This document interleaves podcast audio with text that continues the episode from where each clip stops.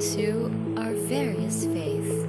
Listen, fathom, and believe.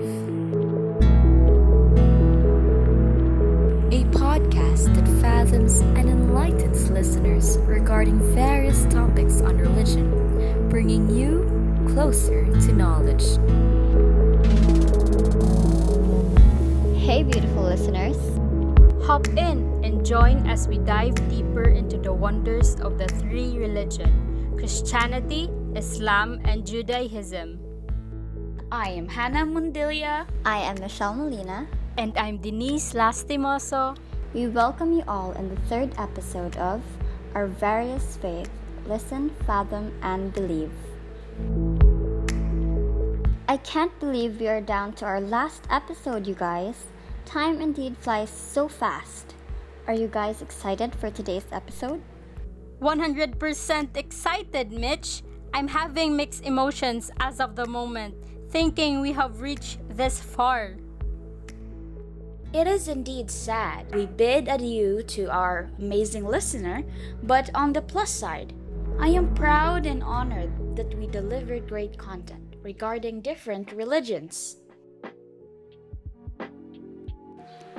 Anyway, let us dive deep into the world of Judaism. The meaning and ultimate value of life in Judaism is to represent and embody the Torah, the living word and teaching of the living Yahweh addressed to all creation through the life and experience of Am Yisrael, the Jewish people. Yes, this Jewish insight instructs the Jews to take the chance to value the wisdom of their tradition norms, and practices and make it real in the world in which they live in. What they say and what they do signifies Judaism. By making the spiritual and moral insights of the Torah, establishes them and transcend the human limits. They connect their lives to God in order to join their prophets, priests, kings, heroes, and sages as one of those who live and teach Torah and for them to express the Messianism, which is the advent of a Messiah who acts as the savior or liberator of a group of people. They really have unique ways and practices. I wonder how is one able to relate to oneself, family, society, and nature in their religion? Actually, Hannah, Jewish affirmations about God and humans intersect in the concept of the Torah as the ordering of human existence in the direction of the divine. Humans are ethnically responsible creatures who are responsive to the presence of God, his neighbors, and the society. According to the Jewish traditions, human beings can only fulfill themselves fully in relationships. Community is the locus of the relationship. They strive to create communities that manifest justice, holiness, and peace. Oh, right.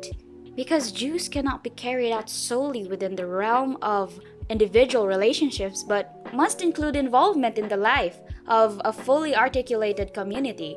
Right, Michelle? Yes, Hannah. And in addition to that, Jewish people also have their unique way to achieve personal happiness and fulfillment. The great Hasidic Rabbi Nachman broadly taught the Jews that it is a great mitzvah to always be happy, wherein mitzvah is commandment. When we are happy, we can do everything better, and that will truly affect our religious life. And according to Maimonides, happiness is an essential element in order to perform Jewish rituals. Maimonides rules in his code, Yad HaChazaka, that the performance of all the commandments must accompany an abundance of joy. So, in Judaism, the way to achieve personal happiness and fulfillment is to heartily value the commandments and Torah of Yahweh, for He is the only God that can give satisfaction and incomparable happiness? Yes. Wow, that's really interesting.